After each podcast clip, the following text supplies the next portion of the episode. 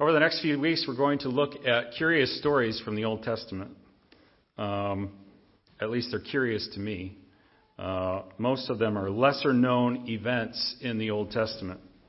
Um, beginning today, Pastor Ryan is on vacation for a couple Sundays, and then he'll be back a couple Sundays, and he's on vacation again. So, uh, but I'm going to be preaching for the next five Sundays. That's just an arrangement that he and I uh, worked out. So um, I don't want you to worry that even though I'm saying I'm preaching a five week series, that he's not going to be here. He's going to be here some of the time. Someone has said that it takes a whole Bible to make the whole. It takes the whole Bible to make a whole Christian. The Gospels and the rest of the New Testament are, of course, food for the soul. You know, they, they, they help us to be strong in the faith, but the Old Testament is not nothing. it is also food for the soul. Uh, it's meat to keep us strong in the faith. Uh, Jesus told his disciples that all the scriptures pointed to him, and the only scriptures he had at that time, they had at that time, was the Old Testament. And yet he said all those scriptures pointed to Christ. Peter and Paul preached Christ from the scriptures, and again, the only scriptures they had was Genesis through Malachi. So this church is not a New Testament only church. We preach the New Testament and the Old Testament. The New Testament is wonderful and it's absolutely vital. But there's much in the New Testament that wouldn't make as much sense if we didn't have the Old Testament as well. So since Micah is as much as, is as much God's word as Matthew is, as much as First Chronicles is as much God's word as First Corinthians is, we're going to study the Old Testament as well as the New Testament. If you're interested in reading ahead on the scriptures that we're going to be preaching, we're going to be talking about each Sunday, these are the scriptures, unless the Lord leads differently. So today we're talking about Genesis 14, which is a a, a curious story in the life of Abraham. Um, and then uh, next week, First Samuel 25, which is a story about Abigail uh, and uh, David and Nabal. First Corinthians 13 is about a, a prophet uh, uh, an old prophet, a donkey, and a lion. Um, Second Chronicles 24 is about King Joash, who was a boy king, grew up eventually. Uh, Second Chronicles 34 is about Josiah, also a boy king, uh, and Jeremiah 36. Those two together is is uh, Jehoiakim. So it's Josiah and Jehoiakim. Anyway, I just put that up there in case if you want to read ahead, you can uh, before each Sunday. Uh, you're obviously not required to. You can stick to your own Bible reading schedule or what have you. Today's passage is Genesis chapter 14. So I'm going to invite you to take your Bibles and turn to Genesis, actually chapter 12 first. Genesis chapter 12. If you're using the Pew Bible in front of you, it's on page 9. Page 9.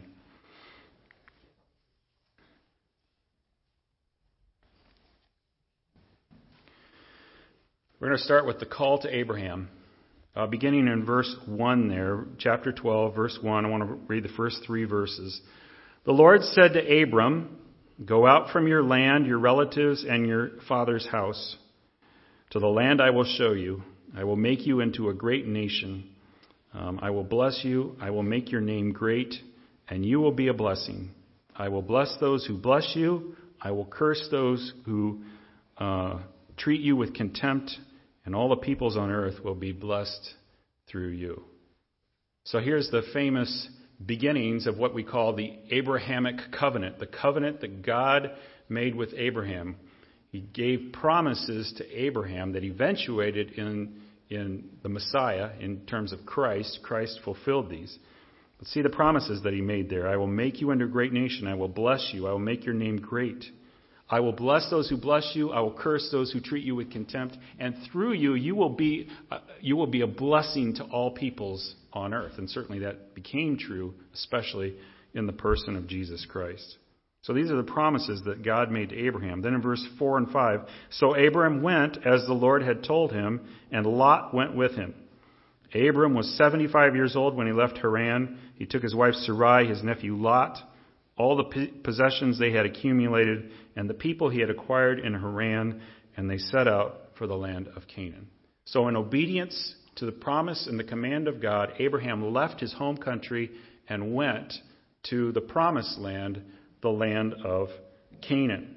Now, a few things happen in chapter 12 and in verse 13, in chapter 13. And there in chapter 13, we're not going to, well, we are going to read part of it, but Abram and Lot, uh, Abram is the uncle, Lot is the nephew. They acquire lots, they become wealthy. They both become wealthy by the blessing of God. So much so that they can no longer dwell together. Uh, their, their servants, their shepherds are, are fighting amongst one another, and so they have to, uh, they agree uh, to split. Abram tells him, Tell me where you're going, and I'm going to go the other way. So look at chapter 13, uh, beginning with verse 10. So Lot looked out and saw that the entire Jordan Valley, as far as Zoar, was well watered everywhere, like the Lord's garden and the land of Egypt.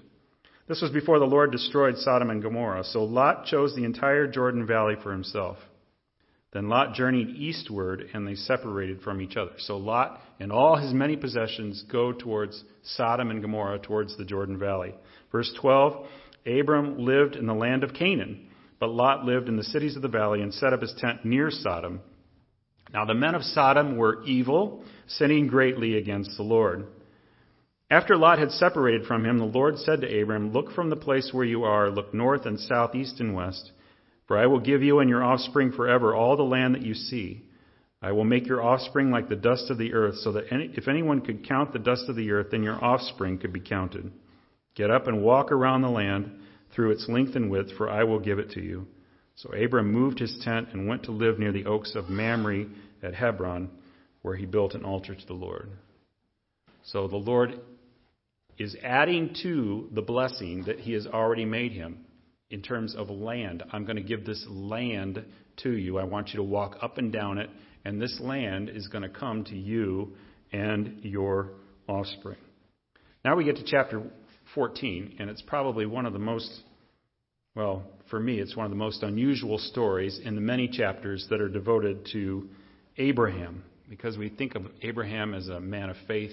We know about the story with regards to his sons um, we know about the call to sacrifice Isaac, but this one is very interesting because we encounter Abraham the soldier, Abraham the warrior, Abraham the uh, general, if you will. In this chapter, we're, all, uh, we're also going to meet a couple kings, and we're going to meet the first priest who is ever mentioned in Scripture. Let's begin with verses 1 through 4 of chapter 14. I'm going to unpack this chapter. We're going to exp- read through it, explain it, and then we're going to apply it towards the end. So be patient for the, for the history lesson first, and then we'll get to the application, I promise. In those days, chapter 1, in those, chapter 14, verse 1, in those days, Amraphel, king of Shinar, Arioch, king of Ellasar, Chedorlaomer, king of Elam, and Tidal, king of Goyim, waged war against, I know you've heard all these names, Bera, king of Sodom, Birsha, king of Gomorrah, Shinab, king of Admah, and Shemeber, king of Zeboim, um, as well as the king of Bela, that is Zoar. All of these came as allies to the valley of Siddim, that is the Dead Sea. They were subject to Chedorlaomer for 12 years, but in the 13th year they rebelled. In the 14th year, Chedorlaomer and the kings who were with him came and defeated the Rephaim and Ashtoreth Karnaim. No, no, wait, I want to stop there. We'll, we'll pick up that in a minute. Let me, just, let me just stop for a minute. So, what is this saying? These are talking about ancient kings who were fighting against one another. And we recognize a couple of the terminology, a couple of the names Sodom, Gomorrah. Okay? So, there are, there there are four kings far from the, uh, from the east. They're coming from the east, uh, and they conquer the, the kings uh, who are in the Jordan Valley, including Sodom and Gomorrah. And what happens? these, uh, these Jordan Valley kings are required to pay tribute now to the kings of the east. And they do so for 12 years. And that tribute could take the form of gold, silver, uh, animals, uh, food, whatever. But for 12 years, they had to pay tribute to the kings of the east because they had been conquered. Uh, but then, in the 13th year, they decided, we're not going to pay anymore. we're not going to pay tribute. We think that you're not coming back. Uh, will, will be fine. Uh, so now we're going to find out how the eastern kings react in verses 5 through 7. In the 14th year, Chedorlaomer and the kings who were with him came and defeated the Rephaim in Ashtoreth Karnaim, the Zuzim and Ham, the Emim in the Kiriathaim, and the Horites in the mountains of Seir, as far as El Paran by the wilderness. And they came back to invade En Mishpat, that is Kadesh. And they defeated all the territory of the Amalekites, as well as the Amorites, who lived in Hazazon Tamar. So these eastern kings are not happy, and uh, they come back in order to subdue these kings again. But they start, they don't start with the Jordan Valley kings. They actually start up far north. If you can picture the Bible map in your head, I wanted to put a map up here, but I was unsuccessful. You can picture the Bible map in your head. You got the Sea of Galilee, and way up north, these kings start attacking all the way down the eastern side of the Jordan River, coming all the way down at the bottom of the Dead Sea are these Jordan Valley kings, but they go past and they go all the way down to the Gulf of Aqaba. And then they circle around and come back up in order to face these Jordan Valley kings. It's a remarkable feat that these uh, eastern kings have accomplished because they subdued a large swath of land that uh, from the northern point to the southern point is about 285 miles that they've subdued all these people, and now they, all these peoples, and they've come back around now in order to deal with these particular kings that were already paying tribute for them. So, then we pick up with another uh, description of battle, which is surely exciting, verses 8 through 12. Verse 8. Uh, then the king of Sodom, the king of Gomorrah, the king of Admah, the king of Zeboim, and the king of Bela, that is Zoar, went out and lined up for battle in the valley of Siddim against Chedorlaomer, king of Elam, Tidal, king of Goim, Amraphel, king of Shinar, and Arioch, king of Ellasar, four kings against five. Now the valley of Siddim contained many asphalt pits, and as the kings of Sodom and Gomorrah fled, some fell into them, but the rest fled to the mountains. The four kings, so the eastern kings, have again won the battle against these Jordan Valley kings. Verse 11 the four kings took all the goods of Sodom, they took all the goods of Gomorrah and all their food, and they went on. They're heading home. Verse 12 they also took Abram's nephew Lot and his possessions. And remember, Lot is a wealthy man at this point, he has a lot of possessions took Abraham's nephew Lot and his possessions, for he was living in Sodom, and they went on. Twice we're told that they went on. They went on. They're returning home. They not only have subjected them in terms of tribute, but now they're taking the tribute with them, and they're taking much more. They're taking captives with them as well. So it's bye bye Lot, or not. Um, enter Abraham the warrior in verses 13 to 16. One of the survivors came and told Abram the Hebrew, who lived near the oaks belonging to Mamre the Amorite, the brother of Eshcol and the brother of Aner. They were bound by a treaty with Abram. When Abram heard that his relative Lot had been taken prisoner, he assembled his 318 trained men born in his household, and they went in pursuit as far as Dan. And he and his servants uh, deployed against them by night, attacked them, and pursued them as far as Hobah to the north of Damascus. He brought back all the goods and also his relative Lot and his goods, as well as the women and the other people. Abram has a large household. We know he doesn't have any sons yet at this point, but he has a large household in terms of servants um, who, uh, you know, work for him. He has all these flocks and herds and so forth. So he has a large household in which he can muster 318 trained men. Plus, he has these allies. Um, and they, when he hears about Lot, um, they pursue this victorious alliance of eastern kings. And there, they pursue him up to Dan, which is about a trip from his home, all the way up to Dan is about a trip of 150 miles. They pursue them, they catch up with them at Dan, they divide up, they attack, and then they chase them even further to north of Damascus, at least another 60 miles. And Abraham is entirely successful. He recovers everything, including Lot and all his possessions and all the captives. What's remarkable about this event is that Abraham won, that Abraham was victorious. Why do we have verses 1 through 11, all these names and all these battles it's to impress us with the victory that Abraham won at this point.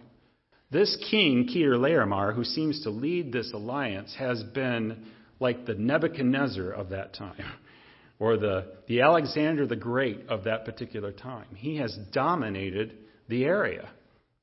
And now he's waged another successful campaign against the Jordan Valley kings. He's subdued a great numbers of people. And Abraham learns that his nephew has been taken, and he goes after him with 318 men and a couple of allies, and they conquer him. They subdue him and recover everything. The, the, scope, the, the scope of Abraham's victory is tremendous, but we're going to see in a few minutes that the credit doesn't go to Abraham. The credit goes to God, who is beginning to fulfill his promises to Abraham. So let's read the rest of the chapter verses 17 through 24. After Abram returned from defeating Chedorlaomer and the kings who were with him, the king of Sodom, recently beaten, went out to meet him in the valley of Shaveh, that is, the king's valley. Then Melchizedek, king of Salem, brought out bread and wine. He was a priest to God Most High. This is the first priest mentioned in Scripture. He was a priest to God Most High. He blessed Abram and said, Abram is blessed by God Most High, creator of heaven and earth, and I give praise to God Most High, who has handed over your enemies to you. And Abram gave him a tenth of everything. And the king of Sodom said to Abram, Give me the people, but take the possessions for yourself. But Abram said to the king of Sodom, I have raised my hand in an oath to Yahweh, God Most High, creator of heaven and earth, that I will not take a thread or a sandal strap or anything that belongs to you so you can never say, I made Abram rich. I will take nothing except what the servants have eaten. But as for the share of the men who came with me, Aner, Eshcol, and Mamre, they can take their share. So Abram, Abraham returns from the battle with his retinue and with all that he has recovered. And that must have been a mass of humanity and animals that they brought back with them. And the king of Sodom and the king of Salem think Jerusalem, uh, meet him there in the valley of Shaveh. One comes blessing, uh, one comes bartering.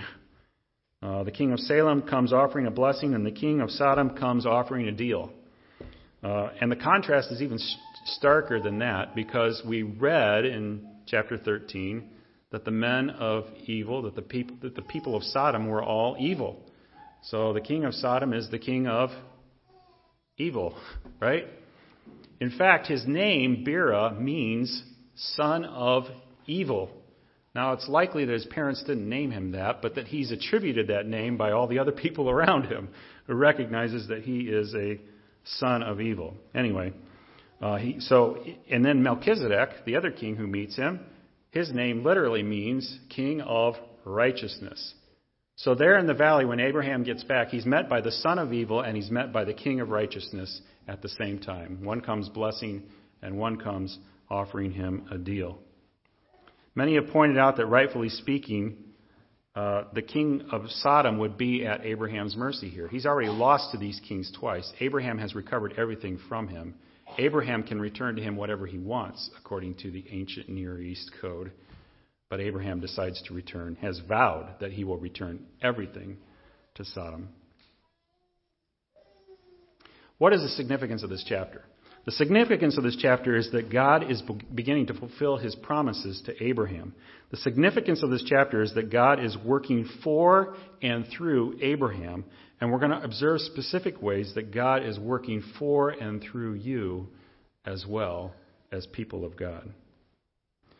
So, uh, number one there, God starts to give him the land. God starts to give him the land. One of the remarkable things about the geography, and we weren't able to show it on the map, and you'd have to look this up on a, on a Bible map, but the geography of all the battles is that as these kings come down, what they're conquering is all territory that will eventually belong to Israel. It's all territory that eventually will belong to Abraham's descendants. And what so what's happening then when when um, when Abraham conquers them, in a sense, God is already showing him that he can give him the land, that he is capable of giving him the land. Um, now, in the next chapter, chapter 15, God's going to explain to Abraham that, in fact, the land is not going to come to Abraham and his descendants for another 400 years. Uh, and there are reasons for that. But if Abraham entertained any doubts about this whole land coming to him as God had promised, God has just shown him that alliances of powerful kings are no match for him. I want to remind you, too, that God is giving you a place. God is giving you a place as well. What is that place? The promise of Abraham has been expanded through his famous descendant, his most famous descendant, Jesus Christ. You who are united to Christ are promised much more than a swath of land in the Middle East. Um, for instance, Matthew 5 5, Jesus says, Blessed are the meek, for they shall inherit the earth. John 14, your heart must not be troubled. Believe in me. Believe, believe in God. Believe also in me. In my Father's house are many dwelling places. If not, I would have told you, I am going away to prepare a place for you. Luke 12, but seek his kingdom, and these things will be provided for you. Don't be afraid, little flock, because your Father delights to give you the kingdom. Daniel 7:18 But the saints of the most high shall receive the kingdom and possess the kingdom forever forever and ever. A significant part of the promise of God to Abraham is the promise of land that he that his descendants are going to have a place to call their own. And a significant part of the promise to you and me is also a place that God is going to give us a place. He is giving us a place. You will inherit the earth. A kingdom is being given to you. In my Father's house are many places. I am preparing a place for you. You have a place in God's kingdom. God is giving to you a place for you forever and ever. Number two, God backs him against his enemies. God backs him against his enemies. Abraham's victory over the eastern kings is impressive, but verse 20 tells us who is really giving him, who really won that victory. I give praise to God Most High, who has handed over your enemies to you. Abraham may have had courage, but it wasn't his courage that won the battle. He may have had prowess, but it wasn't his prowess that prevailed. He won that battle and recovered his nephew and all the captives because God handed those eastern kings and those armies over to him. Here, God is fulfilling his promise to Abraham. Those who bless him will be blessed. Those who come against him will also find that God is against them. To be sure, Abraham had to fight. As soon as he heard about his nephew, he acted. After all, uh, you know, he had a lot at stake there. Abraham had to fight, but the outcome belonged to God. This has significance for you and me in a couple of ways. First, if this is true of Abraham, how much more is it true of his seed, his most famous descendant, Jesus Christ? Look at this verse from Psalm 110. The Lord says to my Lord, Christ, in other words, God the Father says to the Son of God, Sit at my right hand until I make your enemies your footstool.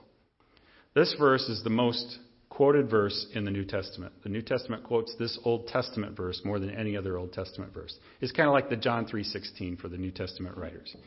Um, and what what does it say? It says that God the Father will subdue all those who oppose the Son. No one and no thing triumphs over the Son. He may have powerful enemies, but they are all sub- subjugated in the end. 1 Corinthians 15:26 says that the last enemy to be destroyed is death. Now this is good news for us because we are in Christ. You are in Christ. We as a body are the body of Christ. So what happens to Christ happens to us. Our fortunes rise and fall with our Lord's fortunes. So if you are in Christ, God will ultimately subdue all that opposes you. God is going to subdue all that opposes you if you are in Christ. Isaiah 54:17 says that no weapon forged against you will prevail, and you will refute every tongue that accuses you. This is the heritage of the servants of the Lord. This is their vindication from me, declares the Lord. If you're in Christ, you're going to make it. you're going to make it through this life to the next. God will subdue everything that opposes you. When death comes, you will enter into paradise, into heaven, into a fuller life, a life that is shot through with wonder and glory and with joy. and with peace. No more suffering, no more pain, no more tears. All of that will be wiped away. I was I read a short story recently by uh, Tolstoy called "The Death of Ivan Ilyich," and it just uh, it pictures this. It's talking about a, a guy in Christ, a believer, who is dying.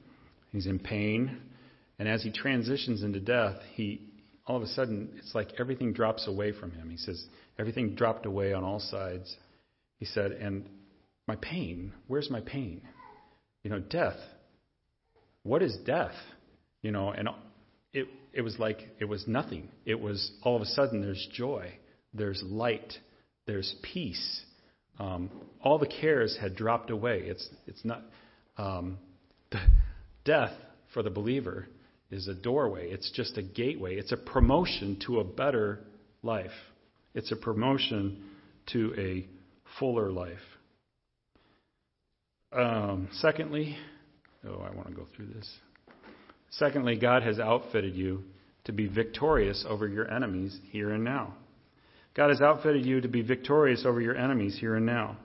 Let's talk about the enemies of a Christian for a minute. All right, some people are confused about enemies.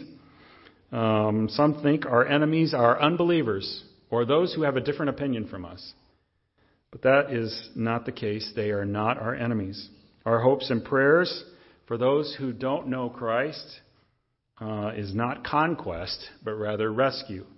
We don't work for their downfall, we work for their deliverance, just as we have been delivered through Christ. Our goal is not to destroy them, our goal is to bring them into God's family. Ephesians 6:12 for our struggle our battle is not against flesh and blood. It's not against other believers. Even those who are vehemently opposed to us, they are not our enemies. Uh, we are praying and laboring and serving and loving in the hope that they will know the truth about their sin, the truth about Christ, and that they will be saved. Some Christians believe that we don't have any enemies at all. Well, that's not true either. The enemies here are listed in our verse. Our battle is not against flesh and blood, but against the rulers, against the authorities, against the world powers of this darkness, against the spiritual forces of evil in the heavens. The demonic world is ranged against the believer. But God has given us the means to overcome sin and temptation and the devil, and that's the armor of God. Do you know how to get the devil to leave you? Resist the devil, and he will flee from you. Submit to God, but resist the devil, and he will flee from you. When you are tempted, resist him. Say no, and the Bible says he will flee. Number three, God uses him to rescue others. God uses Abraham to rescue others. He was a blessing to Lot. God promised that he would be a blessing to others, and immediately he was to Lot, and that he went and rescued, rescued him from his captivity. The promise of blessing through Abraham, again, is ultimately true in Abraham's descendant, Christ. The promise to Abraham is especially fulfilled in Christ. Um, God told Abraham that all peoples on earth would be blessed through you, and that came through true in Christ. In an analogical way, God also uses you to bless others. God uses you to be a blessing to others. How? How can you be a blessing to others? Let me just give you a few suggestions through your good works. Whoops. Oh, yeah, I'm just behind. Through your good works. Through your good works. Uh, you are the salt of the earth. You are the light of the world. Let your light shine before men that they may see your good deeds and praise your Father in heaven. Um, I need to hurry through. Boy, I'm not the one that usually says that. All right. Uh, be a blessing through your good works. Be a blessing through your prayers be a blessing through your prayers. Some of you have told me stories of how uh, you have you prayed for a long time for a, friend or a coworker or a relative for their salvation, and then they came to Christ, and then they were converted um, through your wisdom. You can be a blessing to others through your wisdom. The more you grow in Christ through study and prayer and church, the wiser you become. And as you talk with people, who knows how the truth that you share with them who knows what kind of an impact they will have in their life. As you're, as you're online, you know, on social media, Facebook, whatever, uh, and you're conversing with people and the truth that you share, who knows what kind of repercussion that may have in their life in terms of salvation. Conversations sometimes lead to conversions. God is not distant from you. He is working through you to bless others. Finally, God used Abraham, uses him to witness to others. How does he witness to others? Well, when Sodom said, when the king of Sodom said, you know, here's what we'll do. You can keep this. I'll take that. And Abram says, I'm not, I have already vowed to the Lord, I'm not taking anything from you. You keep it all because I don't want you ever to think or to brag or to boast that you made me rich. It wasn't you. It's God who has enriched me. It's God who is my sufficiency. He was a witness to the king of Sodom and to others around him at that point. And God uses you as well to witness to others. When, we, when you trust in the Lord, when you lean on Him and take Him in His word, you shine a light on God and you are a witness to Him. So, Abraham here, you know, people, people know that he follows and worships and communes with God, the creator of heaven and earth. Question is do the people around you know that you follow Christ and that you worship God? They may know what sports team you root for. Do they know that you love the Lord? They may know who your favorite band is. Do they know that you worship Christ?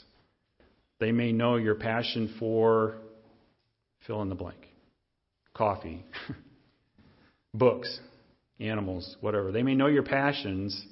Do they know your passion for Jesus Christ? Jesus told Paul that he was sending him to the Gentiles to open their eyes so that they might turn from light to dark, uh, from darkness to light.